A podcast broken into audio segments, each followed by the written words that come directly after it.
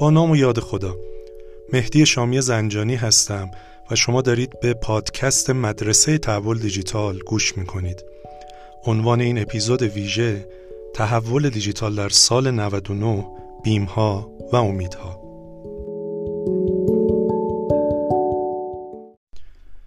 اگر بخوایم به خوبی افق پیش روی تحول دیجیتال در سال 99 رو ترسیم کنیم باید در مورد دو عامل مشخص که تأثیر بسزایی بر سرنوشت تحول دیجیتال توی سال جاری دارن گفتگو بکنیم. اولین عامل وضعیت اقتصادی بحرانی کشوره. متاسفانه تحریم ها گلوی اقتصاد کشور رو دارن فشار میدن. مالیات به عنوان یکی از اصلی ترین درآمدهای دولت در سال 99 وصولش محلی از ابهامه که وقتی کسب و کارها درآمدی ندارن چگونه می‌تونن چنین مالیات هایی رو به دولت بپردازن؟ خب با اینکه قیمت نفت کاهش پیدا کرده می‌تونیم خوشحال باشیم که سهم کمتری به نسبت یک دهه گذشته نفت از بودجهمون داره اما نمی‌تونیم از این هم بگذاریم که همون درآمد هم اگر قرار باشه نصف باشه مشکلی به مشکلات دیگه کشور اضافه خواهد شد. و تعطیلی های ناشی از اپیدمی بیماری هم عملا مشکلی رو روی مشکلات دیگه اضافه کرده. تا به گفته برخی از اقتصاددان ها ما باید خودمون رو آماده بکنیم تا یکی از سختترین سالهامون رو به جهت اقتصادی توی چهار دهه گذشته به چشم ببینیم. وقتی اوضاع اقتصاد این گونه میشه باید انتظار داشته باشیم که هدف اصلی سازمان ها و شرکت ها بشه بقا. و بیش از آن که به رشد، توسعه و تحول و فناوری فکر بکنن که ایده هایی برای میان مدت و بلند مدته به بقا فکر بکنن و به دنبال این باشن که بتونن خودشون رو از این زمستانی که اومده نجات بدند و به امید بهار آینده نگه دارن خودشون رو. این عاملیه که می‌تونه تحول دیجیتال رو توی سال 99 تا اندازه کند بکنه. اما در نقطه مقابل عامل دوم در جهت عکس این عمل می‌کنه و به نوعی داره به عنوان موتور محرک تحول دیجیتال اقدام می‌کنه و اون هم شرایط زیست محیطی ماست. بحث شیوع بیماری کرونا پیشبینی ظهور آنفولانزای فصلی اون هم توی peak ش بعد 11 سال. آلودگی هوا توی نیمه دوم سال همه اینها مواردیه که نیاز ما رو به contactless systems یا سیستم های بدون تماس بسیار افزایش داده و این نیاز در سطوح مختلفه توی ارتباط دولت با شهروندان، شهروندان با شهروندان، کسب و کارها با شهروندان و حتی کارکنان کسب و کارها با یکدیگر. و اونجور که پیش بینی میشه ما تا سال 2022 درگیر فاصله گذاری اجتماعی خواهیم بود و این زمان کوتاهی نیست و نیازمند سرمایه گذاری های جدی روی بحث تحول دیجیتاله. این دو نیروی مقابل هم دارن سرنوشت تحول دیجیتال تو سال 99 رو رقم می‌زنن که گذر زمان به ما ثابت خواهد کرد که زور کدام یک از اینها بیشتر خواهد بود. اگر بخوایم یه مقدار روی بحث کرونا صحبت رو آغاز بکنیم و به عنوان یک فرصتی که مسائل زیست محیطی در اختیار تحول دیجیتال قرار داده باید به این لطیفه ای اشاره کنم که این روزها بین فعالان دیجیتال کشور دست به دست میشه و اون اینه که میگه چه کسی تحول دیجیتال شما رو داره راهبری می‌کنه؟ آیا CEO تونه؟ CTO ی شماست یا کووید 19 یا کروناست که داره به شما میگه که قبل از اینکه کرونا بیاد شما گوشتون بدهکار حرف تحول دیجیتال نبود. الان کووید 19 مثل یه اسلحه ای روی شقیقه سازمان ها قرار گرفته و داره اونها رو مجبور می‌کنه که به تحول دیجیتال فکر بکنن. و اگه reaction و بازخورد درستی از خودشون نشون ندن این اسلحه شلیک خواهد کرد و دیگه بقایی برای شما وجود نخواهد داشت. یه مطلب جالبی رو توی فوربس میخوندم که مربوط به یک ماه گذشته بود. می‌گفت تاریخ برای تحول دیجیتال به قبل و بعد از کرونا تقسیم خواهد شد. به عبارتی مبدع سال دیجیتال ما چگونه سال هجری شمسی داریم سال میلادی داریم. سال دیجیتال ما مبدعش میشه ظهور و بروز ویروس کرونا. احتمالا تو سالهای بعد خواهیم گفت سال پنجم پس از کرونا یا دو سال پیش از کرونا که این نشون دهنده اهمیت این ویروس برای رشد و عملا اعتقاد آدم های زیادی روی کره زمین به بحث تحول دیجیتاله. وقتی پیگیری می‌کنیم این تغییر نگاه ها رو می‌بینیم توی منابع مختلف پایگاه های مختلف دارن نقش کرونا توی رشد و پیشرفت تحول دیجیتال رو به بیان مختلفی ارائه می‌کنن. مثلا مجله فوربس توی مقاله‌ای که داشت میگه کرونا داره تحول دیجیتال رو به یک اجبار تبدیل می‌کنه. صحبت از forcing صحبت از یک باید یا must to do ه یا بانک جهانی کرونا رو کاتالیزور تحول دیجیتال می‌دونه که تعبیر جالبی است. یا FinTech Magazine صحبت از call for digital transformation می‌کنه. یعنی میگه کووید فراخوانی رو برای تحول دیجیتال داده و اونو فرا خونده برای اینکه بیاد و مسائل امروز ما رو بتونه حل بکنه. TechRadar صحبت از shaping یا شکل دهی می‌کنه. تحول دیجیتال داره شکل دهی میشه با این ویروس. و Finextra از واژه boosting یا تقویت استفاده می‌کنه و اعتقاد داره تحول دیجیتال تو روزها و ماههای آینده توسط ویروس کرونا تقویت میشه و لزومش بیشتر برای بقیه اثبات خواهد شد. خب با این دو نیرو ما باید بحثمون رو پیش ببریم و ببینیم چگونه بخش های مختلف سرمایه گذاری ما تمرکز ما توی سطح سازمانی و در سطح ملی می‌تونه تحت تاثیر این موارد قرار بگیره.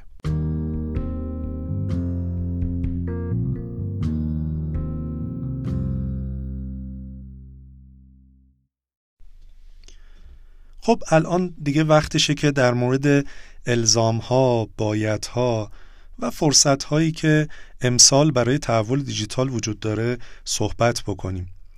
اما قبلش یه مقدمه خدمتون ارز بکنم. توی سالهای اخیر بیشتر تمرکز سازمان های ما تو حوزه تحول دیجیتال روی تجربه مشتری بوده. یعنی اکثر سرمایه گذاری ها و انرژی گذاری ها صرف این شده که ما تجربه خوشایندی رو بتونیم برای مشتریانمون به وجود بیاریم. و بعضی جا حتی این باعث شده که ما کمتر توجه کنیم به back office مون یعنی مسئله front office خیلی bold شده و پررنگ شده برای ما و بی توجه شدیم به فرایندهای داخلی به سیستمهای داخلی و در رأس اونا به کارکنانمون که قرار مشتریان خوشحالی رو به وجود بیارن. به نظر میاد توی دوران حاضر مثل زمانی که انسانها به قرنطینه میرن و یه مقدار ارتباطهای بیرونیشون کمتر میشه و بیشتر به درون خودشون میرن و سعی می‌کنن از درون خودشون رو تقویت کنن همچین استعاره در مورد سازمانهای ما هم می‌تونه درست باشه. یعنی فرصت اونه که ضمن اینکه فعالیت عادیشون رو با مشتری حفظ می‌کنن اما تمرکز و توجهشون رو یه مقدار بیارن در درون خودشون. و از فرانت به بک برگردن و تلاش بکنن اون زیرسازی لازم رو توی سازمان ها انجام بدن. چیزی که این سالها در سایه مشتری ممکنه فراموش شده باشه یا کمتر بهش توجه شده باشه. شاید اگر بخوایم در مورد مهمترین الزام یا فرصت تحول دیجیتال تو سال 99 توی کشور صحبت کنیم قطعا ذیل digital work system یا سیستم کار دیجیتال می‌تونیم این رو جا بدیم. البته تعابیر دیگه هم میشه براش به کار برد. اسامی مهم نیستن مهم رسم قضیه است. مثلا digital workplace. محیط کار دیجیتال گرچه این روزها به جای place باید space رو به کار ببریم. چون محل کار تبدیل شده به فضای کار. یعنی ما workspace رو داریم با فرق اینکه شاید اتاق منزل شما تبدیل شده به محل فیزیکی انجام کار ولی سازمان موظفه که پشتیبانی دیجیتال خودش رو از کار کردن شما بتونه انجام بده. یا با تعبیر دیگه ای میشه اون رو یاد کرد تحت عنوان تجربه دیجیتال کارکنان. که اونجا هم صحبت از remote worker یا employee کارکنان از راه دور teleworker یا connected employee یا connected worker ه یعنی کارکنان یا کارگران متصل متصل به کی؟ متصل به سازمان هایی که با اونها در ارتباطن کار واگذار می‌کنن کار تحویل می‌گیرن اونا رو مانیتور می‌کنن شاخص های عملکردیشون رو ارزیابی می‌کنن و عملا به نوعی contactless یا بدون تماس دارن در کنار هم ارزش میآفرینن. و باز هم تاکید می‌کنم یکی از مهمترین کارهایی است که سازمان های ما باید دغدغه داشته باشن و پرووایدرها یا ارائه دهنده های خدمات تحول دیجیتال هم به عنوان یک فرصت می‌تونن بهش نگاه بکنن که حالا در ادامه ارز خواهم کرد داستان رو. جالب یه مطالعه انجام شده توی دنیا و دیدن نزدیک به 50 درصد یعنی 49 درصد از آدم ها هیچگاه توی خونه کار نکردن یا تلورک نداشتن. و فقط 9 درصد بودن که گفتن کامل و تمام وقت توی منزل کار کردن. چرا این موضوع مهمه؟ چون زمانی که صحبت از سیستم کار دیجیتال میشه همه ذهن ها میره به سمت ابزار یا فناوری. در صورتی که ابزار و فناوری بخشی از این جریانه. ما نیاز به فرایند داریم. نیاز به ورکفلو یا جریان کار داریم. فرهنگ کار از راه دور باید ساخته بشه. KPI ها یا شاخص های کلیدی عمل کرد توی کار از راه دور باید تعریف بشه. ما توانمون تو بررسی دستاوردها باید افزایش پیدا کنه چون کنترل فرایندی خودمون رو داریم از دست میدیم و ضعیفتر میشه و اینکه انتظارات باید چگونه تعریف بشه. اینها همش توی بسته تحول دیجیتال برای سیستم کار دیجیتال قرار می‌گیره و فکر نکنیم ما اینجا فقط باید ابزار ارائه بکنیم. گرچه اگر از زاویه ابزار هم نگاه کنیم این روزها دچار آشفتگی هستیم هممون توی سازمان هامون مثلا ابزارهایی که داریم استفاده می‌کنیم برای ارسال فایل. میریم سراغ پیام رسان ها برای گفتگو و بحث سراغ اسکایپ و اسکای روم و مواردی از این دست. گزارش دهی ممکنه ایمیل باشه. برنامه ریزی داخل یک اپلیکیشن مدیریت پروژه جداگونه ممکنه اتفاق بیفته. یادگیری و آموزش توی فضای دیگه ارتباطات اجتماعی و شبکه های اجتماعیمون در جای دیگه ای یعنی ما عملا به صورت شلخته ای داریم از بسته ای از ابزارها که هیچ ارتباطی با هم ندارن استفاده می‌کنیم. این سیستم کار دیجیتال دقدقش اینه که بتونه کلیه نیازمندی های کاری ما رو بهش بپردازه و به صورت اینتگریت و یک پارچه و به نحوی که تجربه خوشایندی برای کارکنان بتونه ایجاد بکنه عملا بهش بتونه بپردازه. ما این روزا که در مورد دورکاری داریم صحبت می‌کنیم نظامنامه ها فرهنگ سازی ها و آموزش هامون تو وضعیت حداقلی به نظر می‌رسه که قرار داره که در کنار یک ابزار درست اگر اینها قرار بگیرن می‌تونن امید ما را برای موفقیت دورکاری و کار از راه دور افزایش بدن. نکته بعدی که به عنوان یک الزام و از اون طرف به عنوان یک فرصت تحول دیجیتال باید دید داستان آموزش و یادگیری سازمانیه. دوستان ببینید مدارس و دانشگاه خیلی زود توی اسفند فهمیدن که دچار چه چالشی شدن. اما سازمان های ما هنوز خودشون رو پیدا نکردن. به دلیل اینکه مدت طولانی تو دورکاری بودن الان دیگه شیفتی شد. رسید به اینکه کم کم افراد دارن به محل کارشون برمیگردن توی مدل ترکیبی و تلفیقی. و تازه داره ذهنها رو این فعال میشه آموزش هامون رو چه بکنیم. و از ابتدای تابستان 99 تقریبا می‌تونیم بگیم همه دیگه متوجه خواهند شد که خیلی روی آموزش های حضوری نمی‌تونن حساب بکنن. پس یادگیری الکترونیکی اهمیت پیدا می‌کنه. و وقتی میگیم یادگیری الکترونیکی منظور اون یک کلاس مجازی یا ویسی یا ویرچوال کلاس نیست بلکه بسته مورد نیاز سازمان اهم از سیستم مدیریت یادگیری LMS، Virtual Class VC، اپلیکیشن موبایل، شبکه اجتماعی یادگیری، gamification در یادگیری که همه اینها یه بسته رو تشکیل میدن. و اینجاست که رد پای دانشگاه ها و آکادمی های سازمانی رو ممکنه شما از اینجا به بعد ببینید و نیاز پیدا بکنید به راه اندازیش دانشگاه ها و آکادمی های دیجیتال سازمان ها الان شرکت های مثل دیلویت سال هاست که دیلویت university یا دانشگاه دیلویت رو دارن یا گوگل گوگل academy رو داره توی حوزه سئو و مباحث مرتبط با اون داره فعالیت می‌کنه.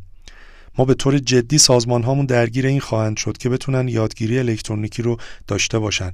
ابزارهاش اهمیت پیدا می‌کنه که از سرویس یا به عنوان خدمت از سمت پرووایدرها یا ارائه دهنده خدمت ارائه بشه. مسئله محتوا اهمیت پیدا خواهد کرد.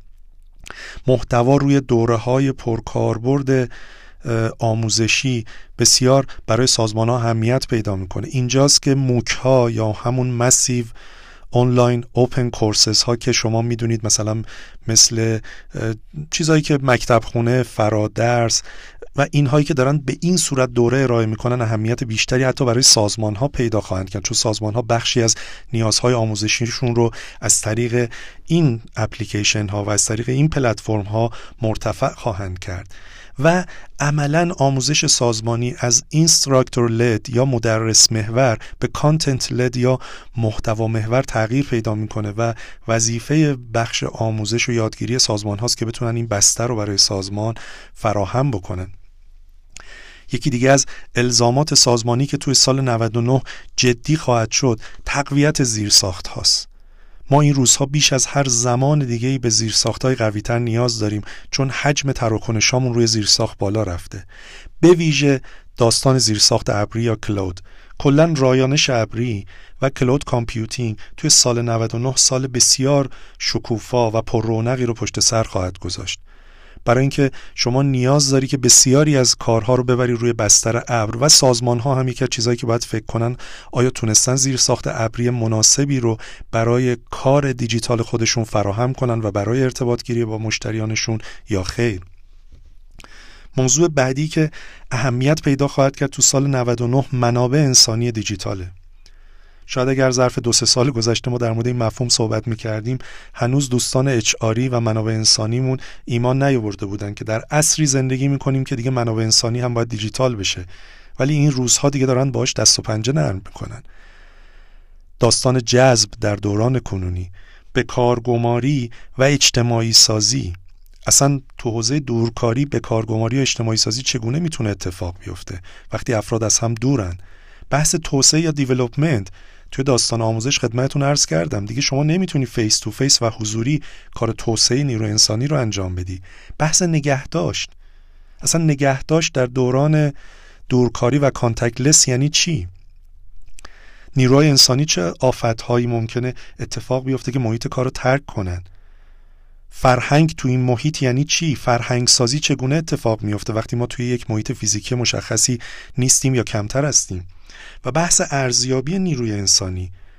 شما توی پاداش ها توی ترفیح ها توی ارتقاها چگونه از راه دور و دستاورد محور این سیستم ها رو خواهید چید و ما سیستم های منابع انسانیمون به معنای واقعی کلمه توی عصر دیجیتال و به ویژه با داستان contactless work های این روزها یعنی کار بدون تماس و از راه دور نیاز به بازنگری جدی داره. یکی دیگه از الزامات که هم می‌تواند الزام باشد و هم فرصت داستان فروش آنلاینه و خدمات بدون تماس به مشتری.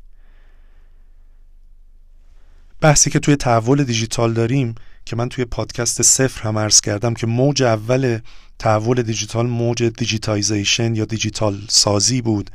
همون چیزی که می‌خواست آنلاین بکنه و الکترونیکی بکنه تو دنیای امروز این موج دوباره گسترده تر خواهد شد. یعنی همه مجبور خواهند بود به نحوی به مشتریان و مخاطبان خودشون بدون تماس سرویس بدن. حالا اگر این اتفاق بخواد بیفته اینگیج کردن و درگیر کردن مشتری تو فضای آنلاین دوباره تبدیل میشه به یک موضوع مهم. البته یه اعتقادی من دارم. شاید به دلیل فشارهای اقتصادی که امسال ما داریم بیش از آن که تمرکزمون روی مشعوف سازی مشتری باشه روی حفظ مشتری خواهد بود. با حداقلهایی از تجربه که می‌تونیم براش فراهم بکنیم. وقتی دستمون بسته است مشعوف سازی مشتری کار بسیار دشواری خواهد بود. یکی از موضوعات مهمی که تو این قسمت اتفاق میفته بحث دلیوری هست که تو حوزه دلیوری هم خیلی از کسب و کارها به صورت جدی باید کار بکنن تا بتونن خدمات مورد نیاز خودشون رو تولید بکنن و به دست مشتری برسونن. تمرکز بعدی که اتفاق خواهد افتاد تو سازمانی روی بحث لوجستیک خواهد بود و داستان زنجیره تأمین سرمایه گذاری روی اتوماسیون زنجیره تأمین افزایش پیدا خواهد کرد. چون ما مجبوریم برای تأمین نیاز مشتری این روزها که از راه دور داره کار خودش رو انجام میده زنجیره تأمین و لوجستیک بسیار فعالی داشته باشیم تا بتونه پشتیبانی بکنه از نیازهای پرشماری که این روزها به وجود اومدن. به عنوان مثال شما می‌دونید ما تو روزهایی فروشگاهی مثل دیجیکالا نتونستن به مشتریان خودشون خدمت بدن چون توی لوجستیک و زنجیره تأمین خودشون دچار چالش بودن. و این نشون میده که تو آینده نزدیک نیاز به تقویت این حوزه به صورت جدی وجود خواهد داشت. اینا مباحثیه که به عنوان یه داستان جدی شما توی کسب و کارها باید ببینید. برای این بخش برای جمع کردنش یک مطالعه رو از IDC ارز می‌کنم که توی مارس امسال اتفاق افتاده توی چین. 32 مدیر دیجیتال رو تو ده صنعت نظراتشون رو بررسی کردن و اونها گفتن داستان بیماری و داستان کووید و کرونا سه اثر منفی داشته و سه اثر مثبت. اثر منفی چیا بوده؟ فروشمون کاهش پیدا کرده درسته. البته تو بعضی از جاها افزایش رو هم داریم ولی به عنوان میانگین فروش کاهش پیدا کرده. حفظ تولید با توجه به داستان دورکاری چالشه و عدم امکان ملاقات با مشتری رو به عنوان مشکلات این دوره مطرح کردن. اما سه اثر مثبت رو دوست دارم توجه بکنید بیشتر. ارتقاء قابلیت شرکت ها برای کارهای تعاملی از راه دور. این موضوعیه که جامعه تحول دیجیتال باید جدی بگیره و روش کار بکنه. اثر مثبت دوم ارتقاء قابلیت فروش و بازاریابی آنلاین. یعنی اونایی هم که تن نداده بودن به این قاعده دیگه مجبورن این قاعده رو بپذیرن. و سومیش که بسیار برای من اهمیت داره درک گسترده ارزش تحول دیجیتال تو میان کارکنان که این می‌تونه توشه راه initiative ها و ابتکاراتی باشه که توی تحول دیجیتال ما قرار قدم هایی رو برداریم و توشه راهمون می‌تونه این اعتماد و نگاه مثبت کارکنان باشه.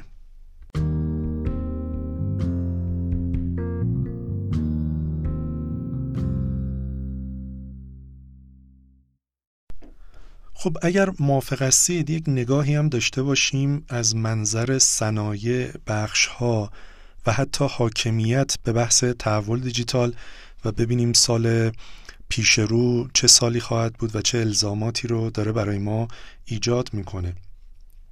خب ظهور و بروز کرونا صنایع و بخش های زیادی رو توی کشور تحت تاثیر قرار داد که می‌تونیم بگیم بیشترین تاثیر منفی رو در حوزه رستوران ها و کافه ها، فروشگاه ها و مغازه های کوچیک، حوزه سفر و توریسم، هتلداری، بومگردی، برگزاری رویدادها، جشنها، کنفرانسها، جشنواره ها و شرکت های هواپیمایی می‌تونیم بگیم به طور جدی تحت تاثیر قرار گرفتن. و به نظر میاد که به این زودی ها هم نمی‌تونن قد راست بکنن و کمر خم شده خودشون رو متاسفانه بتونن راست بکنن و بتونن اون تلاش قبلی رو به اون سطح عملکرد قبلی برسونن. اینها تهدیدات اصلی بوده که اتفاق افتاده و کلا هر چیزی که نیاز به جابجایی و تماس بالا داشته این روزها تحت قرار گرفته. اما اگر بخوایم از زاویه ضرورتهای ملی نگاه بکنیم و ببینیم کجاها باید جدی امسال وقت بذاریم و کار بکنیم شاید یکی از مهمترین اونها بخش زیر ساخته که تو قسمت اینترنت و خدمات ابری می گنجه یعنی این دو حوزه حوزه سرمایه‌گذاری جدی باید باشه. حوزه اینترنت ما هنوز برای کیفیتش بسیار جای کار داریم. من خاطرم است برای تدوین نقشه راه ایران دیجیتال سال گذشته با بزرگواری مصاحبه می کردیم که از سیاسیون کشور بود البته از افراد میانه رو. به طور جدی می‌گفتن من اعتقاد ندارم که اینترنت انقدر باید توسعه پیدا بکنه و حتی تا روستاها هم برسه. فکر می‌کنم اگر این روزا اون بزرگوار رو دوباره ببینم بخشی از اون مسئله ذهنی ایشون باید حل شده باشه که چرا این روزها نیاز داریم که بهترین پهنای باند رو و بهترین سرعت اینترنت رو برای روستاهای دورافتادمون رو هم فراهم بکنیم. و حوزه توسعه خدمات ابری که باید ظرفیت سرویس تو حوزه خدمات ابری توی کشور افزایش پیدا کنه چون نیازها به صورت تصاعدی و نمایی داره تو این حوزه بالا میره. تو اینترنت که خدمتون ارز کردم شاید دیگه این روزها فکر کردن به 5G شعارگونه نباشه و باید محملی براش باز بشه که امسال قدم های جدیتری رو تو این زمینه برداریم. مسئله بعدی خدمات دیجیتال دولته که باید با تمرکز بر مراجعه کمتر و بدون تماس اتفاق بیفته. دولت هم با کسب و کارها سر و کار داره هم با مردم و هم در درون خودش با خودش. پس لازمه که به سمت کانتکتلس interaction ها یا تعاملات بدون تماس بره و تو جاهای مختلف سعی بکنه ازدحام ها تجمع ها و نیاز به مراجعه های حضوری رو تو حوزه مختلف به صفر برسونه. از مالیات و گمرک بگیرید تا بیمه و خدمات دفاتر پیشخوان و غیره که نیازمند یک بازنگری جدی تو این حوزه هستیم. بحث بعدی یکی از فرصتهای بزرگ برای حوزه پزشکی و سلامته یعنی بحث digital healthcare که بسیار این روزا اهمیت پیدا کرده. شاید اگر ما سال گذشته به پزشک محترمی می‌گفتیم ویزیت از راه دور حتما ایشون لبخند می‌زدن بهمون و می‌گفتن این حرفا برای صنعت و حرفه ما نیست. اما فکر کنم خیلی از پزشکان این روزا هستن که علاقمندن زودتر بتونن بیماران خودشون رو ببینن. حتی شده از طریق اسکایپ اونا رو ویزیت بکنن. اما ما نیازمند به پلتفرم های ساخته و پرداخته برای حوزه پزشکی دیجیتال و سلامت دیجیتال هستیم. بحث پاسخگویی و مشاوره. داستان ویزیت بحث توسعه بیمارستان ها با فناوری چیزایی که به نظر می‌رسه امسال و با توجه به اتفاقی که افتاده می‌تونه فرصت مناسبی باشه برای توسعه. داستان بعدی دانشگاه و مدارس دیجیتاله و متاسفم عرض بکنم که ما تو این زمینه خوب عمل نکردیم و جا داره که بتونیم سرمایه‌گذاری بهتری رو داشته باشیم و فناوری های دیجیتال رو به انواع انهای مختلف تو آموزش وارد بکنیم و کیفیت آموزش و لذت آموزش رو افزایش بدیم.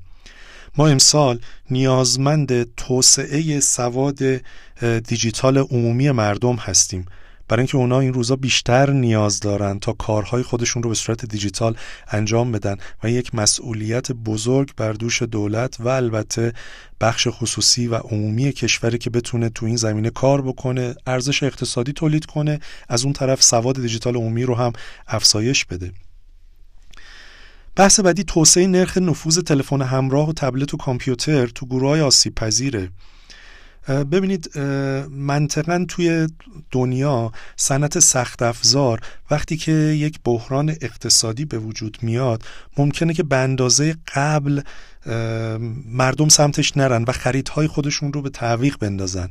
اما ما شرایط خاصی توی کشور داریم با توجه به اینکه همه چیز داره دیجیتال میشه هنوز دانش آموزان و دانشجویان و افرادی هستن که دسترسی مناسبی به تبلت کامپیوتر یا دیوایسی که بتونه کارشون رو را بندازه ندارن. و من فکر می‌کنم تولید اقتصادی این ابزارها تو سال جدید هم می‌تونه یک اتفاق ملی باشه در راستای عدالت دیجیتال. و در راستای کاهش شکاف دیجیتال تا بتونه این قدرت دیجیتال تا اقصانقات کشور بره و افراد رو توانمند بکنه که این خودش می‌تونه یه فرصت برای شرکت هایی باشه که تو این زمینه تولیداتی رو دارن. خدمت شما عرض بکنم بحث بعدی که به نظر میاد باید جدی گرفته بشه پلیس دیجیتال و نظام غذایی دیجیتاله. خب می‌دونید این روزها کمتر زندانی ها رو در زندان نگه میدارن به دلیل شرایطی که وجود داره. و به حال حضور اونها خارج از زندان می‌تواند این احتمال وجود داره در درصدی. نمی‌خوایم خدای نکرده تعمین بدیم که تا اندازه امنیت اجتماعی رو تحت تاثیر قرار بده. بد شدن وضعیت اقتصادی در کشور متاسفانه میزان جرم و جنایت های خرد رو افزایش میده و این مستلزم اینه که ما پلیس فعالتر و پاسخگوتری داشته باشیم که بتونه به نیازهای مردم پاسخ بده. این رو تو ذهن داشته باشید. این روزها بعضی ها به دلیل این فاصله گذاری اجتماعی ممکن از خیر اعلام بعضی از دزدی ها بگذارن برای اینکه نمی‌خوان داخل کلانتری برن به جهت بهداشتی. و ببینید چقدر نقش پلیس دیجیتال اینجا می‌تونه برجسته باشه برای حمایت از مردم تو موقعیت های این چنین یا نظام غذایی قطعا امسال پرونده های غذایی افزایش پیدا خواهد کرد. متاسفم این جمله رو عرض می‌کنم ولی قطعا این اتفاق خواهد افتاد. خب نظام غذایی ما چگونه می‌خواهد تو این دوران فاصله گذاری اجتماعی دادگاه ها رو برگزار بکنه؟ رسیدگی داشته باشه سرعت بیشتری بده که من به نظرم تو این دو حوزه قطعا نیاز به کار جدی تو سال 99 وجود داره. بحث مدیریت بحران دیجیتال. ما بحران های مختلفی رو داریم پشت سر می‌ذاریم. بدون اینکه سیستم مدیریت بحران درستی داشته باشیم برای پیش بینی بحران برای اینکه در دوران بحران تخصیص منابع بهتر اتفاق بیفته.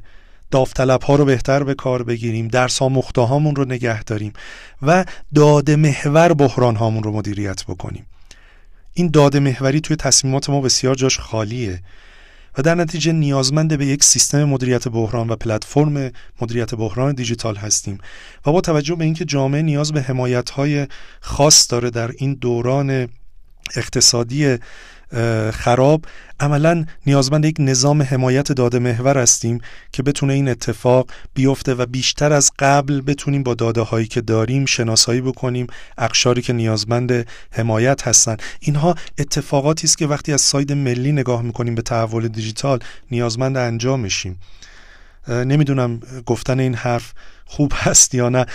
همه این حرفایی که خدمتتون عرض کردم که این روزها به یک ضرورت تبدیل شده سال گذشته توی نقشه راه تحول دیجیتال ایران به عنوان پروژه های مختلفش نوشته شده. شاید اگر امروز در موردش صحبت می‌کنیم بیشتر بتونیم درکش بکنیم و بیشتر جای خالیش رو حس بکنیم. اما سال گذشته اینها به عنوان جهتگیری کشور پیشنهاد شده و من امیدوارم در کشورمون روی این زمینه تمرکز خاص به وجود بیاد. چیزی که به حال این روزا جست و گریخته می‌بینیم تلاش های زیادی داره انجام میشه ولی اینکه بتونیم یک نگاه یک پارچه داشته باشیم به پیشبرد این مباحث رو متاسفانه شاید کمتر میشه دید. من برای اینکه بهتون این نکته رو منتقل کنم که چقدر این مسئله اهمیت داره توی جستجوهایی که برای تهیه این پادکست داشتم دیدم اتحادیه اروپا توی آوریل 2020 اومده با تحلیل تجارب دوران کرونا گفته که من می‌خوام با فشار بیشتری تحول دیجیتال توی اروپا جلو ببرم. draft اولیه برنامهشون هم آماده کردن. عنوانش هم گذاشتن Shaping Europe's Digital Future شکل دهی آینده دیجیتال اروپا.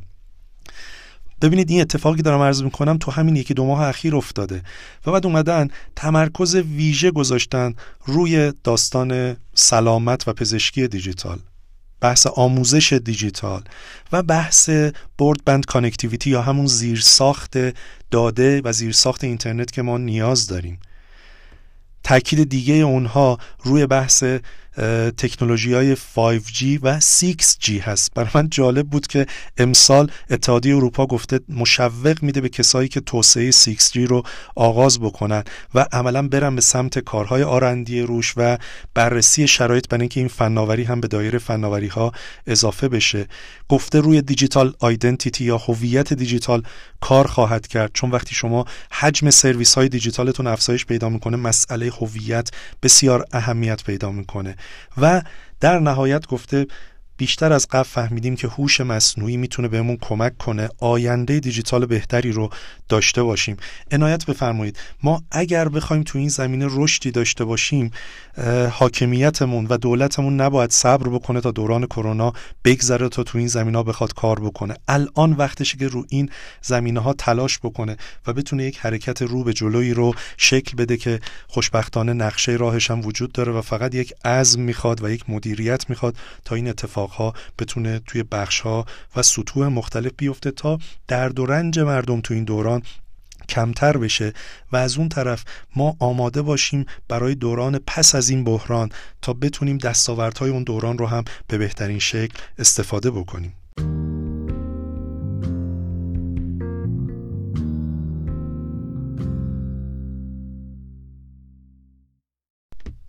در بخش پایانی عرایزم علاقمندم سه عنوان رو به عنوان چالش ها یا بیم های تحول دیجیتال توی سال 99 بهشون اشاره بکنم.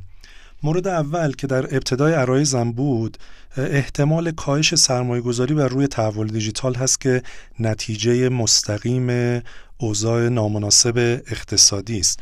البته دنیا هم به نوعی با این دست و پنجه نرم می‌کنه اما نه به اندازه ما. برای من جالب بود دیدم ZDNet توی سه ماه در مورد IT spending یا خرج کردن IT یا بودجه IT سه تا عدد متفاوت رو ارائه کرده بود توی سال جاری تو سه ماهه اخیر.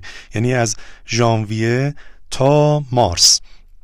که توی ژانویه از مدیران که پرسیده بود گفته بودن پنج و یک دهم درصد پیشمینی ما اینه که خرجکرد آیتی و بودجه های آیتی افزایش پیدا می‌کنه.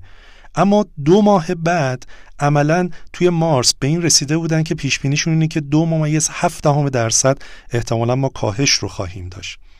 که این خودش نشون دهنده ترس اونها از شرایط اقتصادی حاکم بر کسب و کاراست حالا نکته جالب تو خود این مطالعه این بود که توی همین مارسی که دو ممیز هفت درصد پیش بینی کاهش داشتن گفتن پنج ممیز سه درصد توی خرج کرده حوزه کلود و خدمات ابر ما افزایش خواهیم داشت. یعنی باز هم با اینکه میگن حوزه آیتی ممکنه یه مقدار خراب بشه اما هزینه کردن توی کلود یا ابر افزایش پیدا می‌کنه. و باز هم به عنوان نکته آخر و نکته جالب این مطالعه در عین حال 73 درصد مدیرای آیتی گفتن ما انتظار داریم تحول دیجیتال شتاب بگیره. و حتی انتظار داریم این چیزایی که پیش بینی کردیم تو ماهای آینده بتونه وضعش بهتر بشه. اما چیزی که وجود داره به هر حال سرمایه گذاری سرمایه گذاری محدودتری خواهد بود. شاید کار عزیزانی که تو حوزه مشاوره و پیاده سازی تحول دیجیتال مشغول به فعالیت هستند که قطعا مسئولیتشون امسال سنگین تر خواهد بود اینه که به سازمان ها کمک کنن انتخاب های دقیق تری داشته باشن. چون شما زمانی که جیبتون محدوده مجبورید که انتخاب های دقیق تر و درستری بکنید چون امکان اینکه از دو انتخاب یه انتخابتون غلط باشه رو نخواهید داشت. ولی وقتی اوضاع خوبه شما شش کار انجام می‌دید و ممکنه یکی دو تاشم به نتیجه نرسه و خیلی هم به چشم نمیاد. پس تمرکز ما باید روی این باشه که حوزه های سرمایه گذاری تحول دیجیتال رو دقیق تر زب در بزنیم و با بررسی بیشتر و احتیاط بیشتری واردشون بشیم چون سازمان ها قدرت اقتصادی بالایی برای ریسک های بزرگ توی سال 99 نخواهند داشت. چالش و بیم دومی که به نظرم وجود داره نگاه و واکنش کوتاه مدت به تحولات اطرافمونه. ما اساسا سه نوع واکنش رو می‌تونیم داشته باشیم. گروهی که کلا عاجز از واکنشن. اونها مستاق همون ضرب المثل معروف گوزنی هستن که توی چشمشون نور بالا زده شده و دیگه عاجزند از حرکت کردن. یعنی می‌بینن که چه تحولاتی اطرافشون داره اتفاق میفته اما نمی‌تونن ریاکشن مناسبی نشون بدن و البته حتما متاسفانه فرو خواهند پاشید. گروه دوم اونایی هستن که خودشونو جمع جور کردن فقط دارن کوتاه مدت رو می‌بینن و دغدغه‌شون اسموث اپریشنه یعنی عملیات روانی که کسب و کارشون بتونه این روزها رو پشت سر بذاره یا تاب بیاورن. موضوعشون بحث resilience یا تاباوری است. و دسته سوم کسایی هستن که گرچه تمرکز کوتاه مدت دارن که موضوع مهمی این روزها نیم نگاهی هم به بلند مدت و به دوران پسا بحران اقتصادی و پسا کرونا دارن نگاه می‌کنن. که جالب این که امروز تو نوشته های مختلف میگن دنیای آینده مال کساییه که عملا دارن به دوران پسا کرونا و دوران پسا مشکل اقتصادی هم میاندیشن. چون اون روز سرویس ها و خدماتی دارن که از قبل بهش فکر کردن و می‌تونن گوی سبقت رو از رقباشون برو جالبه توی پایگاه CEO Views در مورد دوران پسا کرونای سیستم بانکی صحبت کرده بود و میگو برخی از بانک ها از همین الان شروع کردن روی حذف پول نقد کار کردن. حذف چک حذف کارت های بانکی. یعنی این لسن لرند دوران کرونا رو دارن برای دوران پسا کرونا به کار می‌گیرن تا بتونن خدمات بهتری رو ارائه بکنن. یا گروهی اومدن روی نیاز مردم با آموزش که به three R معروف هست. حالا البته صحبت از reading writing و داستان arithmetic هست. یعنی هنر و توانایی سواد خواندن، سواد نوشتن و سواد حساب و کتاب. میگن ما یه سواد چهارمی هم باید اضافه بکنیم به اسم سواد دیجیتال، سواد کار کردن با موبایل، کامپیوتر، با اینترنت که این هم از اون موضوعاتی که این روزها میشه پیش رو ریخت و تحولاتی رو تو حوزه آموزش و تو حوزه لرنینگ به وجود آورد. یا حتی جالبه که کسایی که دارن خونه طراحی می‌کنن و با توجه به اینکه تو آینده احتمال اینکه دورکاری توی یه درجه ادامه پیدا کنه یا مدل های تلفیقی حضور در محل کار و دورکاری در کنار هم به وجود بیاد دارن توی دیزاین های خونه هایی که حالا متوسط و بزرگن تو خونه های کوچیکی همچین کارایی نمیشه انجام داد متاسفانه. توی خونه های بزرگ که به حال امکان این هست که فضای مشخصی رو برای کار در نظر بگیرن دارن اتاقهای کار ایجاد می‌کنن و امکانات خاصی رو توی دیزاین نقشه هاشون لحاظ می‌کنن. ببینید این خونه شش ماه بعد یک سال بعد داره تحویل داده میشه ولی از الان به اون دوران پسا کرونا داره توجه میشه. و چالش سوم یا به نوعی اون بیم سومی که وجود داره بحث بدنام کردن تحول دیجیتال با تلاش های شلخته و حساب نشده که به اسم دیجیتال این روزها بعضی از بخشات تو کشور دارن انجام میدن. به عنوان مثال نمونهش رو ما الان داریم تو آموزش عالی و آموزش پرورش می‌بینیم. چیزی رو به اسم آموزش الکترونیکی آموزش دیجیتال داریم به دانش آموزانمون و بعضی از دانشجوامون تحویل میدیم که کاریکاتوری از آموزش دیجیتال بیش نیست. یعنی شما یک سیستمی رو گذاشتی که صوت رو با کیفیت پایین داره ارسال می‌کنه و امکان تعامل بیشتری رو با استاد و دانشجو به معلم و دانش آموز نمیده و نام اینو داریم می‌ذاریم آموزش الکترونیکی. و بعد این ورانور میشنویم که کمپینایی در مخالفت این داستان شکل می‌گیره و اونها میگن ما اصلا نمی‌خوایم آموزش الکترونیکی رو در صورتی که اونها نمی‌دونن آموزش الکترونیکی واقعی یک فرصت و یک جذابیت در دنیای امروزیه. پس حواسمون رو جمع بکنیم. در این دورانی که داریم به اسم دیجیتال کارهایی رو انجام میدیم نکنه یک خاطره منفی و یک رد منفی تو فکر و دل افرادی که دارن از این مباحث استفاده می‌کنن بگذاریم که بعدا دیگه تو شرایط بهتر هم سراغ این مفاهیم نرن.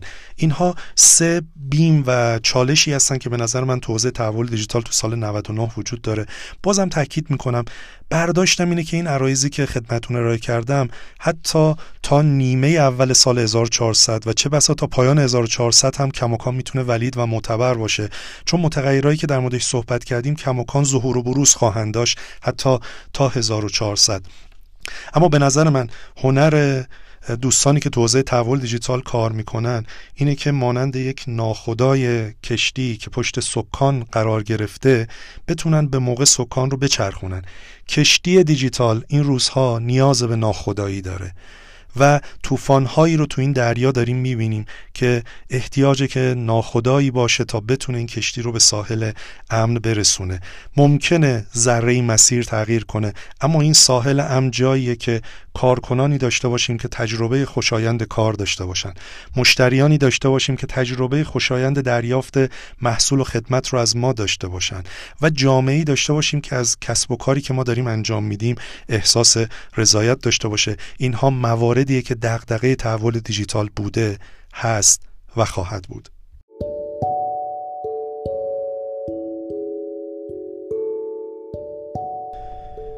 از شما بسیار ممنونم که در این اپیزود ویژه از پادکست مدرسه تحول دیجیتال بنده رو دنبال کردید.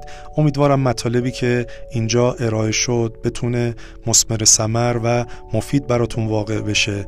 براتون در این دوران آرزوی سلامتی و حال خوب دارم و آرزو می‌کنم که شرایطمون چه به لحاظ بیماری و چه به لحاظ اقتصادی در کشور هرچه سریعتر مرتفع بشه و بتونیم روزهای بهتر رو در کنار هم با همدلی بیشتر و با حس و حال بهتر تجربه بکنیم.